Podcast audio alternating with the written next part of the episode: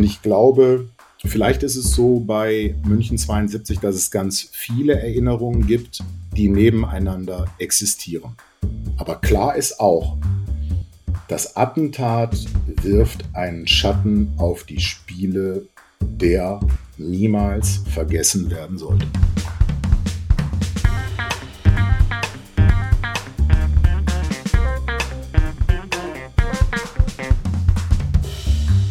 Willkommen zu Folge 53 von Erststimme. Vor ziemlich genau 50 Jahren haben in München die Olympischen Spiele stattgefunden. Dabei ging es nicht nur um den Sport, sondern um nicht weniger als ein neues Bild, das die Bundesrepublik Deutschland von sich in die Welt schicken wollte, als Kontrast zu den Nazispielen von Berlin 1936. In dieser Folge spreche ich mit Markus Braukmann. Zusammen mit Gregor Schölgen hat er ein Buch über München 72 geschrieben, das auch genauso heißt. Wir sprechen darüber, mit welchen Mitteln sich dieses neue Deutschland präsentiert hat und ob das gelungen ist. Wir sprechen über Sportler als Diplomaten in Trainingsanzügen und natürlich auch über die Bedeutung des Sports an sich. Und es geht um das Thema, das die Olympischen Spiele 72 in München überschattet hat, nämlich das Attentat auf das israelische Team. Mein Name ist Sandra Wahle. Ja, Markus, vielen Dank erstmal, dass du dir die Zeit genommen hast für unser Gespräch. Ja, vielen Dank für die nette Einladung. Ja, sehr gerne. Ist ja gerade ein guter Zeitpunkt, um über dieses Thema zu sprechen. Jetzt muss ich zu Beginn erstmal fragen, du warst drei Jahre alt, als in München die Olympischen Spiele stattgefunden haben. Du hast das also nicht ganz bewusst mitbekommen, was da alles so abging, würde ich zumindest jetzt mal behaupten. Woher kam denn bei dir die Motivation, dich jetzt, 50 Jahre danach, nochmal damit zu beschäftigen? Ja, also in der Tat, ich war drei Jahre alt im äh, Sommer 72 und äh, ich war bei Olympia. Ja, also meine Eltern äh, kommen vom Niederrhein, ich komme aus Dienstlaken und meine Eltern fuhren dann äh, mit mir im Nachtzug nach München zu den Olympischen Spielen. Also so groß war das Event, dass sich so ein Ehepaar mit ihrem einzigen Kind, das sie damals hatten, dann auf den Weg machten nach München in die Olympiastadt. Und da wurde dann vormittags, so versichert mir meine Mutter, Leichtathletik geguckt. Und nachmittags sei ich dann friedlich auf dem Olympiaberg in der Sonne eingeschlafen. So, und, und abends ging es dann wieder mit dem Nachtzug zurück nach, äh, nach Dienstlaken und man war in München gewesen. Ja? Also man war, damals sagte man ja noch bei der Olympiade gewesen, auch wenn das als äh, Terminus natürlich eigentlich die Zeit zwischen den Olympischen Spielen bestreitet, aber das sagte man damals so. Und ich habe dann irgendwann mal gescherzt auf der Eckbank meiner Eltern, dass ich eigentlich mal rausfinden müsste, was alles passiert ist, während ich da geschlafen habe. So, und dass das äh, meine erste Motivation war, mich an diesem Projekt München 72 zu versuchen. Das ist aber nur die Hälfte der Wahrheit. Die andere Hälfte der Wahrheit, weniger launig, äh, aber genauso relevant, ist, ich habe ein ganz tolles Buch gelesen über Berlin 1936 von einem Autor namens Oliver Hilmes.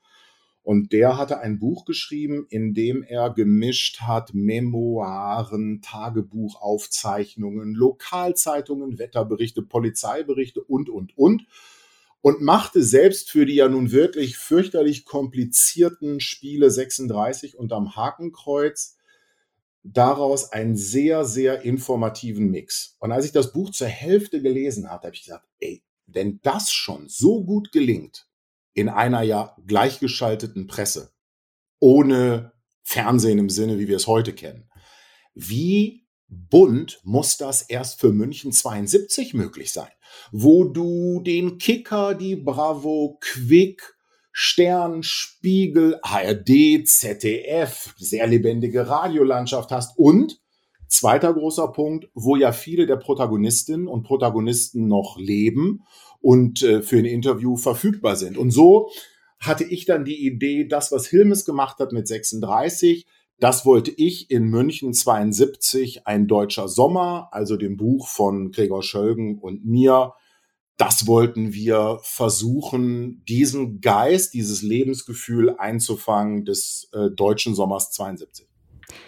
Du hast die Vorgeschichte von München 72 gerade schon angesprochen, sofern man das überhaupt Vorgeschichte nennen kann, nämlich die Olympischen Spiele 1936 in Berlin, also die Nazispiele, die unter Hitler stattgefunden haben. Vor diesem Hintergrund Welche Bedeutung hatten die Spiele in München knapp 40 Jahre später für, für Deutschland, also für die Bundesrepublik? Also vergessen wir nicht, der Zweite Weltkrieg und das Ende des Holocaust, die sind ja im Jahr 1972 gerade einmal 27 Jahre her. Das ist ja noch gar nicht so lang. Und da ist es natürlich klar, dass Berlin 36, die Spiele unterm Hakenkreuz, die sind das Feindbild. So hat es mal jemand aus dem Stab des Chefdesigners gesagt. Und die Deutschen wollen jetzt ein neues Narrativ schaffen. Also München 72 soll der helle Gegenentwurf zur düsteren Nazi-Olympiade sein. Und deshalb war auch die Leitfrage für München 72 aus Sicht seiner Macher, welches Deutschland zeigen wir vor? Also auch die Bundesrepublik, der Staat, ist ja gerade einmal 23 Jahre alt. Auch wieder, das ist ja gar nicht so viel. So, und die Leitfrage lässt sich vergleichsweise einfach beantworten. Man wollte ein modernes, ein optimistisches, ein demokratisches, ein offenes Deutschland vorzeigen. Das wollte man 1972 der Welt präsentieren. Auf der größten Bühne, die es weltweit gab in Friedenszeiten, nämlich den Olympischen Sommerspielen. Weil wieder darf man, glaube ich, nicht vergessen, es gab ja gar nicht so viele Weltereignisse damals. Die Welt war ja noch gar nicht globalisiert, wie sie das dann später wurde. Und so war es das erste Mal, dass die Welt zu Gast war, in großem Maßstab, zu Gast war in der Bundesrepublik. Und da waren jetzt die Deutschen und die Welt und die Deutschen trafen aufeinander. Man wollte also dieses Bild von Deutschland schaffen, das sehr modern ist, das weltoffen ist. Und du beschreibst in deinem Buch ganz viele Details, mit denen man diesen Kontrast zu den Nazispielen hinbekommen wollte. Was ich da ganz interessant fand, war, dass dafür ja ein Mann zuständig war, der mit den Geschwistern Scholl befreundet war, nämlich Ottel Eicher. Was genau hatte der für eine Rolle? Ja, also für ein erstklassiges, für ein Weltklassebild der Bundesrepublik braucht der Macher von München 72, das ist der westdeutsche Sportfunktionär Willi Daume, auch Weltklasse Leute. Und unter denen ragt einer heraus, du hattest es gerade schon angesprochen, das ist der Designer Ottel Eicher. Ottel Eicher hat für große deutsche Firmen, für große deutsche Unternehmen gearbeitet und seine Geschichte ist eigentlich genauso unglaublich, wie sie deutsch ist. Denn Ottel Eicher ist der Schwager von Hans und Sophie Scholl, also den berühmten Widerstandskämpfern der Weißen Rose. Und dieser Mann soll jetzt den Gegenentwurf zu Berlin 1936 schaffen. Und Ottel Eicher geht ans Werk und verbannt erstmal Rot und Gold aus dem Farbenspektrum. Stattdessen setzt er lieber auf ein lichtes Blau und ein helles Grün, ergänzt um Weiß und Silber. Oder volksnah ausgedrückt, Blau für den Himmel über Bayern, Grün für die Wiesen und Weiß für die schneebedeckten Berge. So, und diese Außendarstellung, die er mit seinem Team kreiert, die ist wirklich aller, allererste Liga. Also es gibt Zeitschriften, Grafikzeitschriften, die später äh, München bescheidigen, dass es eigentlich von der Grafik, vom Design her der ganz, ganz große Wurf war. Eigentlich das Beste, was Olympia seit dem Zweiten Weltkrieg zu bieten hatte. Und diese Außendarstellung von Ottel Eicher ist ja ein Puzzleteil. Das größte, weil es betrifft alles, vom Zuckerwürfel bis zu den Postern und den Schildern. Aber da sind ja auch noch das Stadion, das sehr schnell sehr berühmt wird mit seinem Zeltdach, seinem Glasdach. Da ist der Olympiapark und da ist natürlich auch der Sound der Eröffnungsfeier. Und alle diese Komponenten, die zum Gelingen der Außendarstellung von München 72 beigetragen haben, entsteht von Bundesdeutschen, die noch im Zweiten Weltkrieg aktiv waren als Soldat. War das nicht in irgendeiner Weise auch problematisch? Also so wie ich das nachvollziehen kann, ähm, nicht. Also sowohl Kurt Edelhagen, der Mann, der den Sound gemacht hat, ähm, Günter Benisch, der Architekt des Stadions, ähm, wer damals ein bestimmtes Lebensalter hatte, 1972, also so Mitte 40, Anfang 50, da war ja die Wahrscheinlichkeit relativ hoch, dass man im Krieg gekämpft hat. Also wir wissen, dass da eine ganze Menge Strategie hintergesteckt hat, wenn es um die Außenwirkung der Spiele geht. Aber bei Olympia geht es ja eigentlich auch um den Sport. Wie war denn der Sport damals und ist der mit dem Sport, wie wir ihn heute kennen, bei so großen Veranstaltungen, überhaupt zu vergleichen? Äh, der Vergleich ist, ähm, es ist kein Vergleich. Also der Hochleistungssport damals ähm, war ein ganz, ganz anderer, als wir ihn heute kennen. Ich mache das mal an ein paar Beispielen fest. Ich habe äh, Heide Rosendahl interviewt. Heide Rosendahl war ein Superstar in der Bundesrepublik, bevor es überhaupt den Begriff gab. Heide Rosendahl war Leichtathletin, hat ja auch zweimal Gold geholt in München 72. Und Heide Rosendahl hat in Leverkusen gewohnt fuhr dann mit ihrem Käfer über die Rheinbrücke auf die andere Seite des Rheins nach Köln und hat dort als Dozentin an der Deutschen Sporthochschule gearbeitet. Und erst im Semester vor Olympia ging sie auf halbe Stundenzahl. Und all das, was man heute kennt, diesen Unterstützungsapparat, Ernährungswissenschaftler, Psychologen, also all das, das gab es damals gar nicht. Heide Rosendahl managte sich selbst die hatte auch keinen Berater oder keinen Agenten oder keinen Manager. Ulrike Meifert hat mir erzählt, dass ihr Vater teilweise noch nicht mal das Spritgeld erstattet bekam, wenn er sie zu Veranstaltungen des Verbandes fuhr. Klaus Wolfermann, Sperrwurf-Olympiasieger von München 72, musste erstmal im Winter, wir reden hier von Bayern, musste erstmal im Winter den Schnee beiseite schippen, damit er überhaupt auch nur einen Speer werfen konnte. Also das war eine ganz, ganz andere Geschichte, als wir das heute kennen. Also teilweise ist es fast rührend zu sehen, dass dieses Leitbild vom olympischen Amateur wirklich hieß, dass die Strukturen amateurhaft waren. Wie sah das denn so gesamtgesellschaftlich aus? Weil das ist jetzt vielleicht auch ein Stück weit mein persönliches Empfinden. Aber heute sind ja wahnsinnig viele Menschen in Sportvereinen, spielen Fußball, Tennis, was weiß ich, sind privat einfach oft sportlich unterwegs.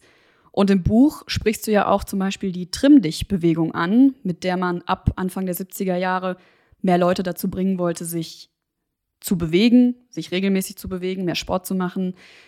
War man in Deutschland damals schon so sportbegeistert? Oder anders gefragt, was hatte der Sport denn überhaupt für einen Stellenwert in der Gesellschaft? Ja, also an, an der Stelle ähm, spule ich mal ganz kurz zurück, wenn du gestattest, und komme mal zu äh, dem anderen Deutschland. Weil wir reden ja hier immer so von Deutschen, so ganz selbstverständlich. Ähm, Deutsche gab es ja 1972 zweimal. Also die DDR und die Bundesrepublik, die Ostdeutschen und die Westdeutschen. Und zum ersten Mal war es bei München 72 der Fall, dass die DDR mit eigenem Staatsnamen, eigener Staatsflagge und eigener Nationalhymne an den Start ging. Und das jetzt im neuen Wohnzimmer der Westdeutschen, nämlich dem nagelneuen Olympiastadion von München.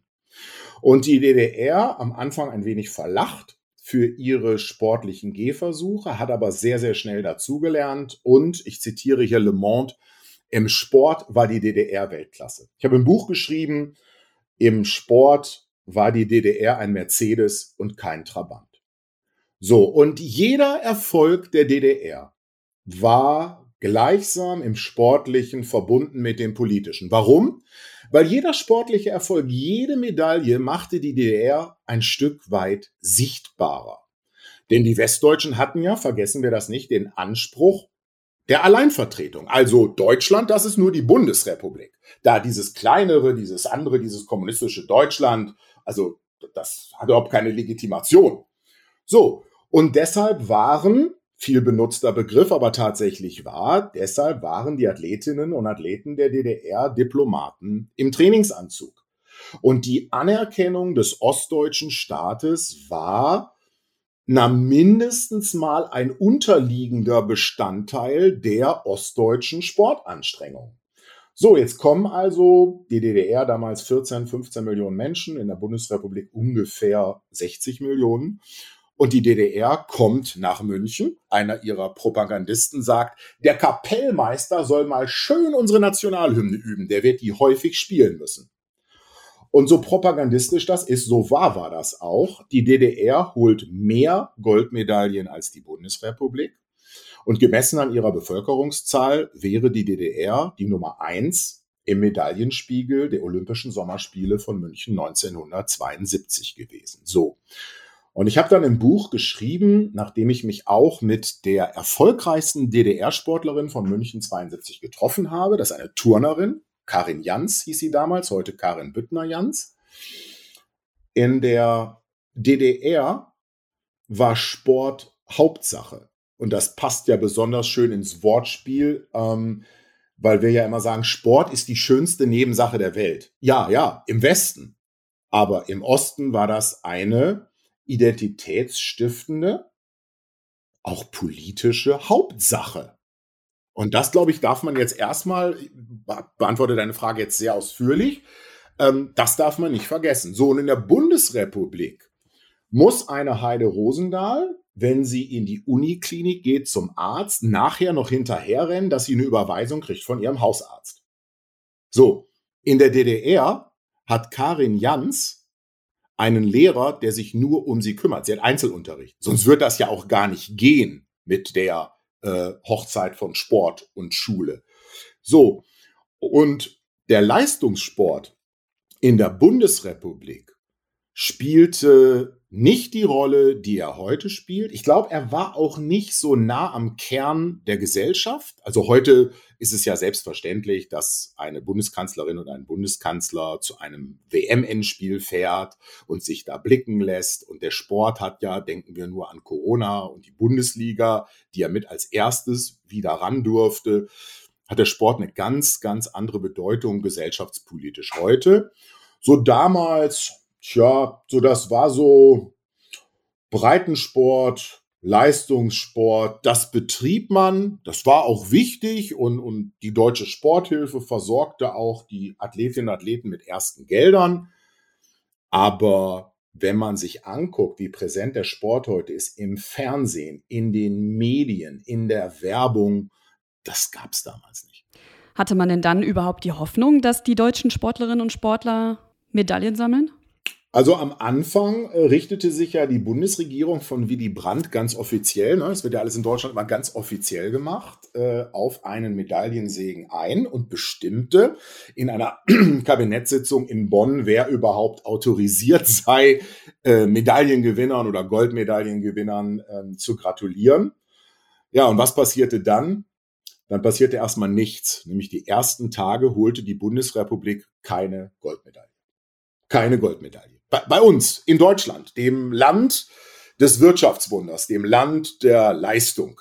Ne? Also gibt ja in Deutschland eine Leistungskultur, die auch dazu geführt hat, dass dieses Land dann wieder aufgebaut wurde und, und wieder erstrahlte. Und jetzt holen die Bundesdeutschen bei ihren eigenen sehr, sehr teuren, sehr, sehr gut organisierten Spielen ein Tag kein Gold, zwei Tage kein Gold, drei Tage kein Gold und dann geht das so weiter. Und äh, die Abendzeitung vermerkt dann in einer, wie ich finde, für deutsche Verhältnisse sehr bemerkenswerten Schlagzeile, die anderen siegen, wir bleiben heiter. Und das ist doch eigentlich irre, oder? Also wir, die Deutschen, wo es immer um die Leistung geht, machen uns tatsächlich mal ein bisschen locker. Wir machen uns so locker, dass wir weiter Spaß haben bei unseren sonnigen Spielen, bei unseren heiteren Spielen. Naja, und die erste Goldmedaille holt dann am 31. August das ist ein Donnerstag. Die Spiele haben am Samstag angefangen, also fünf Tage Dürre. Holt dann Heide Rosendahl im Weitsprung. Der Druck, der damals auf Heide lastete, jetzt endlich die erste Goldmedaille für die Gastgeber zu holen, der war ja immens. Also alles war ja gelungen. Das Stadion, das Wetter war super. Die Deutschen hatten ja selbst das Wetter vermessen und hatten vorher genau überlegt, welche zwei Wochen im Sommer haben eigentlich das beste Wetter, damit man dahin die Olympischen Spiele in diesen Zeitraum legt. Ja, mit den äh, sportlichen Erfolgen ging es dann äh, ein bisschen mit Verzögerung los. Ja, die Bundesrepublik war ja dann hinterher sogar auf Platz 4 des Medaillenspiegels mit 13 mal Gold. Die DDR war da noch ein Stück erfolgreicher. Die lagen auf Platz 3 mit 20 mal Gold und davor, der Vollständigkeit halber, die USA und auf Platz 1 die Sowjetunion. Das zum Sport. Jetzt denken wir uns doch mal an den 4. September 1972. Da war ungefähr die Hälfte der Spiele um. Ist der Plan bis dahin aufgegangen, dass Deutschland dieses neue, moderne Bild vermittelt, das es vermitteln wollte? Also bis zum Attentat war es ein Sommermärchen. Vielleicht das erste, vielleicht sogar das Originale. Also das Wetter war super, den Gästen gefiel es, die Pressestimmen, die internationalen, konnten sich vor Lob kaum einkriegen. Ähm, eine französische Zeitung schrieb, die Deutschen seien wie so eine Mutter in der Küche, die alles irgendwie ganz elegant und ganz gelassen hinkriegt. Ähm, von Schweden bis Japan regnete es wie in einem warmen Sommerregen ähm, Komplimente für die westdeutschen Gastgeber. Ähm, die Leute kauften sich einen Fernseher. Viele, viele, viele Bundesdeutsche haben den ersten Fernseher für München 72 gekauft. Die Fernsehmechaniker ächzten, weil sie so viel zu tun hatten. Also ähm, es lief.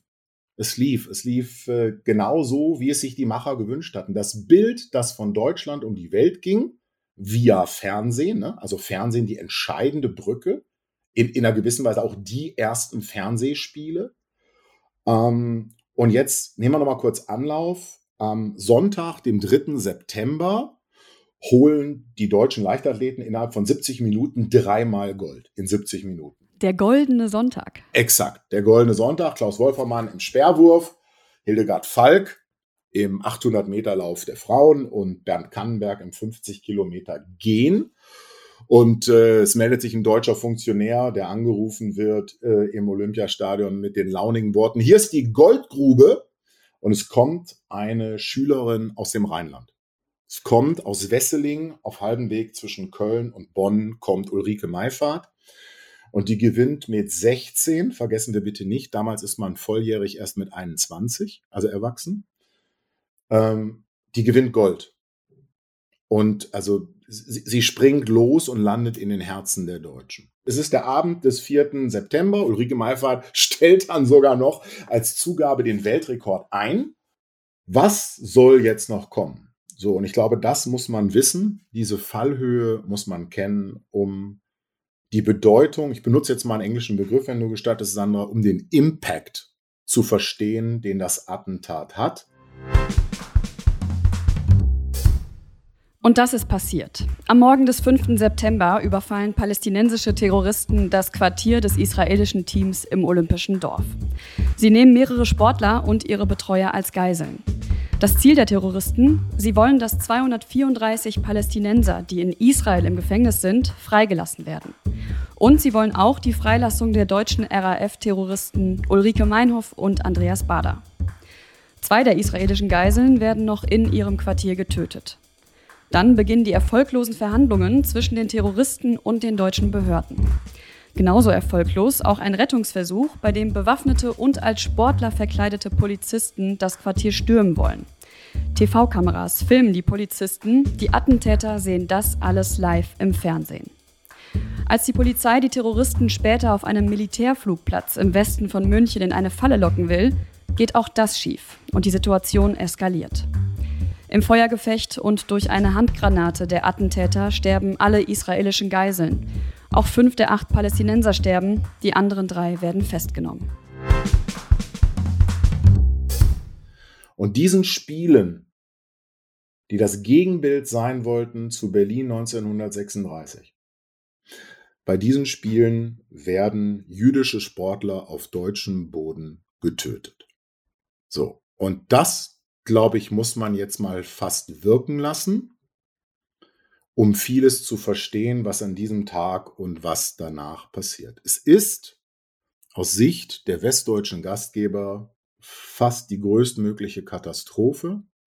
Aber, und das ist auch wichtig, weil man ja dann immer neigt, so durch eine deutsche oder eine westdeutsche Brille auf das Ganze zu gucken.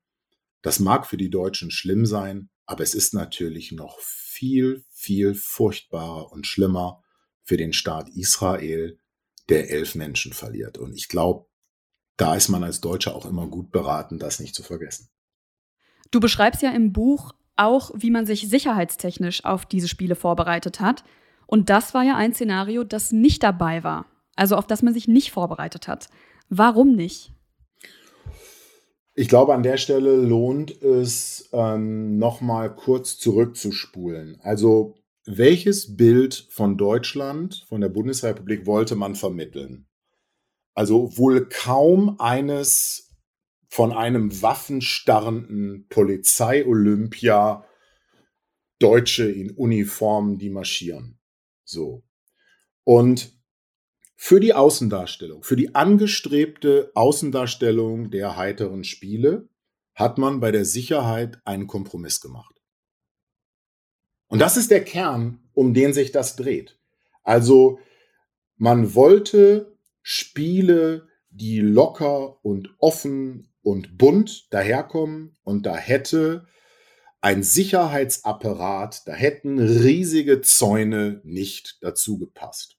So, und das ist ein Stück weit das Dilemma dieser Spiele gewesen. So, ähm, es gab einen deutschen Polizeipsychologen, Herrn Sieber.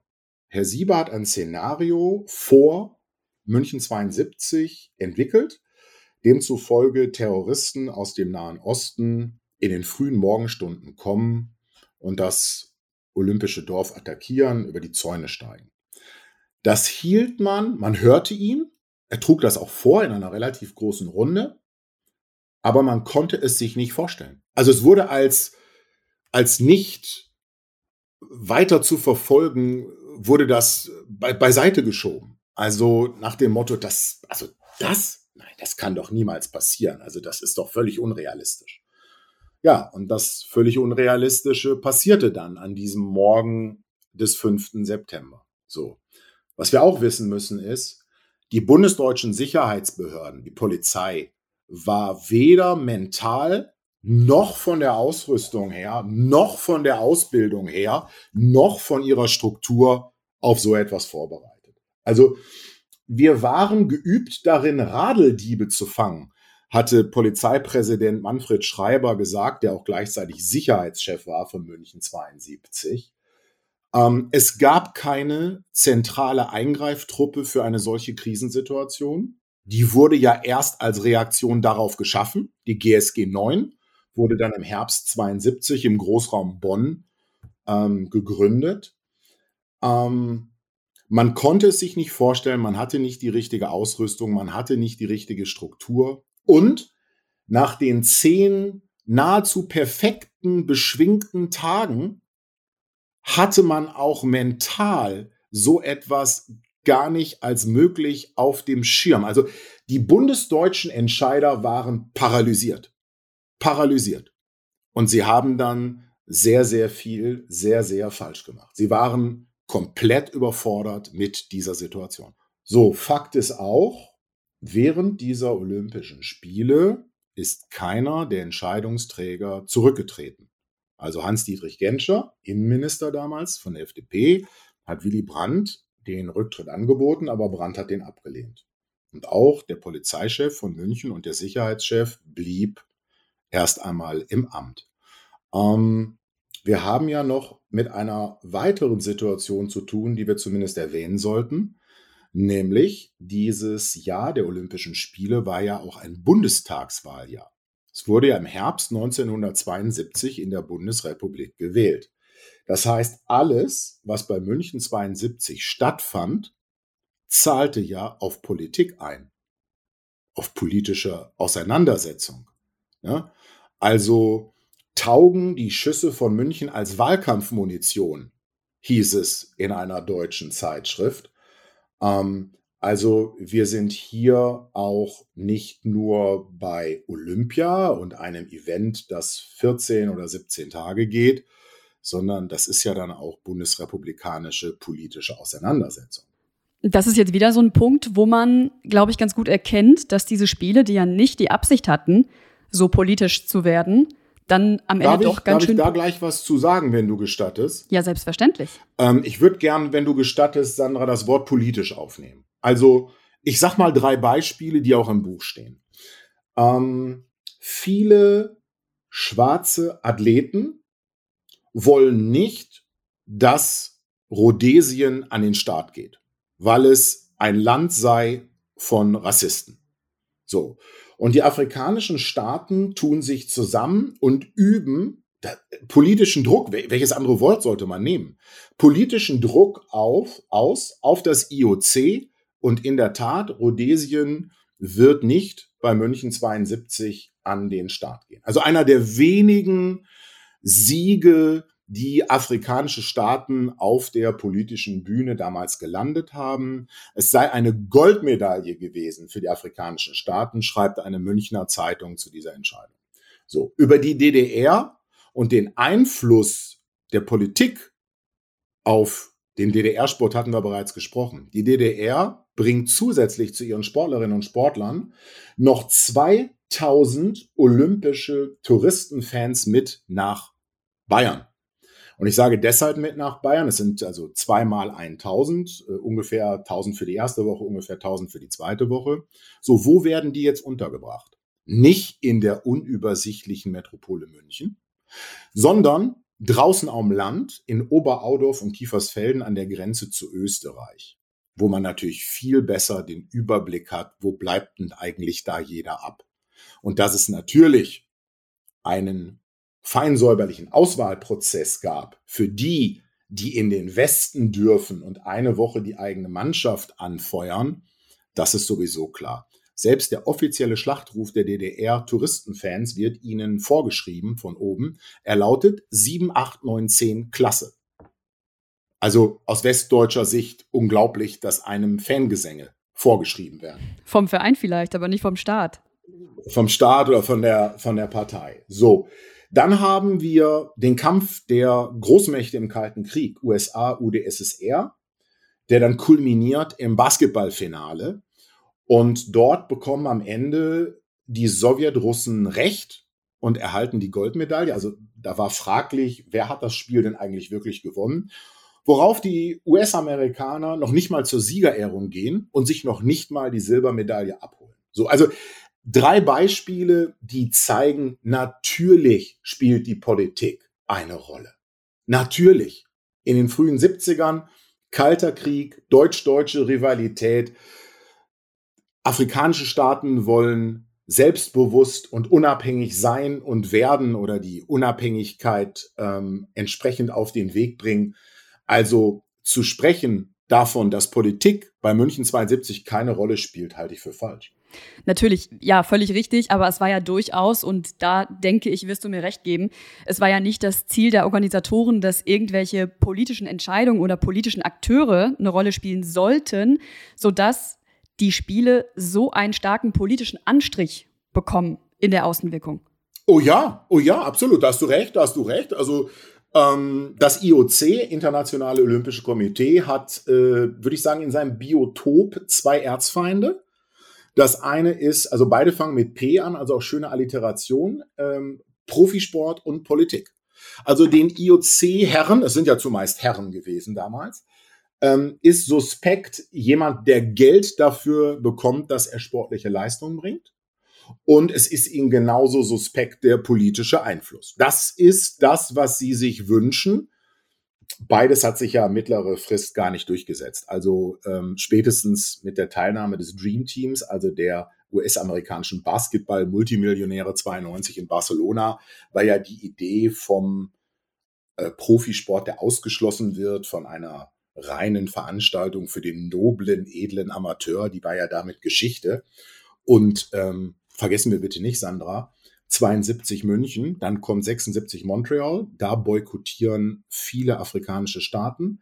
1980 boykottieren Teile des Westens die Spiele in Moskau und 84 boykottieren Teile des Ostens die Spiele in Los Angeles. Also die drei Olympischen Spiele danach mit massiven politischen Boykottbewegungen versehen. Also das zeigt ja dann schon ein bisschen ähm, die Relevanz der Politik im Sport. Ja, kommen wir vielleicht noch ein letztes Mal zurück auf das Attentat. Da hieß es ja einen Tag danach schon, The Games must go on. Wie ist es zu der Entscheidung gekommen und wie wurde das so allgemein aufgenommen? Ich glaube, wie es zu dieser Entscheidung gekommen ist, ist eine wirklich gute Frage. Ähm, ich zitiere mal äh, Blackie Joachim Fuchsberger, ähm, großer Kinostar, großer Fernsehstar in der Bundesrepublik und versehen mit dem Amt des Chef-Stadionsprechers, also die Stimme dieser Spiele. Und Blackie Fuchsberger rannte an diesem Morgen, am Tag danach, also am 6. September, rannte er morgens hinter allen Entscheidungsträgern her, um rauszufinden, um 10 Uhr ist die Trauerfeier. Was ist denn nun? Gehen die Spiele weiter und äh, er trifft Willi Daume, den Mann, ohne den bisher bei München 72 nichts ging. Und äh, er beschreibt Willi Daumes Gesicht als erloschen. Und alles, was Willi Daume noch stammeln kann, ist, Blackie, Sie haben uns die Seele aus dem Leib geschossen. Was soll ich denn jetzt sagen? antwortet Blackie. Ja, man wird Ihnen eine Nachricht geben. Und Blackie steigt jetzt die zehn Minuten die Treppe hoch in seine Sprecherkanzel, noch nicht wissend, wie es, wie es ausgeht. Und man neigt ja immer dazu, Geschichte von, ähm, vom Ausgang her zu betrachten. Deshalb ist ja für uns Nachgeborenen es so total naheliegend und fast schon zwangsläufig, dass die Spiele weitergingen. Das war aber gar nicht so. Viele fragten sich, können die eigentlich wirklich weitergehen, diese Spiele? Uli Hoeneß, ähm, der in der westdeutschen Fußballauswahl spielte, Holger Geschwindner, Kapitän der deutschen westdeutschen Basketballer, haben sich da sehr, sehr kritisch zu geäußert. Ähm, es reisten Athleten ab, auch ausländische Gäste aus den Niederlanden, die sagten, ich, ich, ich kann das hier nicht mehr. Hostessen gaben ihr Dirndl zurück und fuhren zurück nach Hause. Also ja, wir stehen immer so im Banne von ähm, The Games Must Go On. Ne? Also Every Brundage hat ja auch die Statur äh, in mehr als einer Hinsicht und die Figur, das da in das Stadion ähm, reinzudonnern. Aber unumstritten war diese Entscheidung nun wahrlich nicht. Jetzt haben wir schon mehrfach darüber gesprochen, dass, und da will ich jetzt gar nicht nochmal tiefer drauf eingehen, dass es das Wichtigste war, bei diesen Spielen eben ein neues Deutschland zu präsentieren. Und ich, als jemand, der 24 Jahre später erst auf die Welt gekommen ist, habe diese Olympischen Spiele in München immer sehr stark mit diesem Attentat verbunden. Und ich glaube, hätte ich dein Buch nicht gelesen, dann wäre das auch so geblieben, weil ich diese Spiele nun mal nur aus Zeitungsberichten oder aus dem Geschichtsbuch kenne. Jetzt habe ich aber auch gelernt, dass hinter diesen Spielen ein viel größerer Sinn war und dass es sehr viel um Politik ging, dass es aber auch sportliche Erfolge gab, dass also nicht alles schlecht war. Wie sollte man jetzt in deinen Augen auf diese Spiele zurückblicken? Ähm, ich habe im Buch geschrieben, es gab München 72 zweimal. Es gab die heiteren Spiele und die weiteren Spiele. Und dazwischen liegt als schmerzhafter Einschnitt das Attentat, die Geiselnahme. Ähm, Willy Brandt hat nach dem Attentat in einem Tageszeitungsinterview sinngemäß gesagt, die Bundesrepublik sei jetzt um eine große Chance betrogen worden, sich ähm, zu präsentieren, neu zu präsentieren, offen zu präsentieren. Das stimmt, aber das ist ja logischerweise die bundesrepublikanische Perspektive. Ähm, die Perspektive in Israel, die Perspektive des Schmerzes, die ist ja eine ganz andere. Und ich habe es schon gesagt, aber da sind wir Deutschen gut beraten, das nicht zu vergessen. Ich habe was gelernt bei der Recherche und beim Schreiben dieses Buches, nämlich es gibt eine Generation München 72. Es gibt eine Generation von Menschen, die sich meist in jungem Alter aufgemacht haben, um ihren Beitrag zum Gelingen von München 72 zu leisten. Das sind gar nicht nur bekannte Athletinnen und Athleten, sondern auch Hostessen, Funktionäre, Kampfrichter, Mitarbeiter und Mitarbeiterinnen der Deutschen Bundespost, die damals ganz viel auf die Beine gestellt hat, der Bundeswehr, die nachhaltig äh, die Logistik und die Infrastruktur unterstützt hat. Und ich glaube, Vielleicht ist es so bei München 72, dass es ganz viele Erinnerungen gibt, die nebeneinander existieren. Aber klar ist auch, das Attentat wirft einen Schatten auf die Spiele, der niemals vergessen werden sollte. Ja, das steht auf jeden Fall völlig außer Frage. Markus, ich möchte gerne mit einer fröhlichen letzten Frage aus diesem Gespräch raus. Die Frage hat hier hoffentlich noch niemand gestellt. Und zwar, wir haben eben darüber gesprochen, Sport ist ja heute in der Gesellschaft angekommen. Jetzt möchte ich von dir wissen, Olympia 2024 steht vor der Tür. Du musst für Deutschland in irgendeiner Sportart antreten. Welche suchst du dir aus und warum? 2024? Ganz genau. Hm, Ich überlege gerade, wo ich am wenigsten ähm, Schaden anrichten könnte. Ähm, vielleicht äh, als linker Verteidiger im Fußballteam. Ich habe äh, zehn Jahre linker Verteidiger gespielt. Vielleicht könnte ich so das, das Notwendigste noch sicherstellen. Ja gut, mal schauen. Vielleicht kommt das ja bei den entsprechenden Stellen an. Ich persönlich möchte an dieser Stelle auf jeden Fall Danke sagen für die Zeit, die du dir genommen hast, nochmal. Und ich habe eine Menge gelernt über ein Ereignis, ja, das in vielerlei Hinsicht prägend war für Deutschland. Gut, dann sage ich ganz herzlichen Dank für das äh, nette Gespräch. Thanks for having me. Das war Folge 53 von Erststimme. Die nächste Folge erscheint wie gewohnt in zwei Wochen am 14. September. Infos zum Inhalt gibt's bald auf der Internetseite des Büros Bundesstadt Bonn der Konrad-Adenauer-Stiftung. Wir freuen uns, wenn Sie auch dann wieder reinhören und wünschen Ihnen bis dahin eine gute Zeit.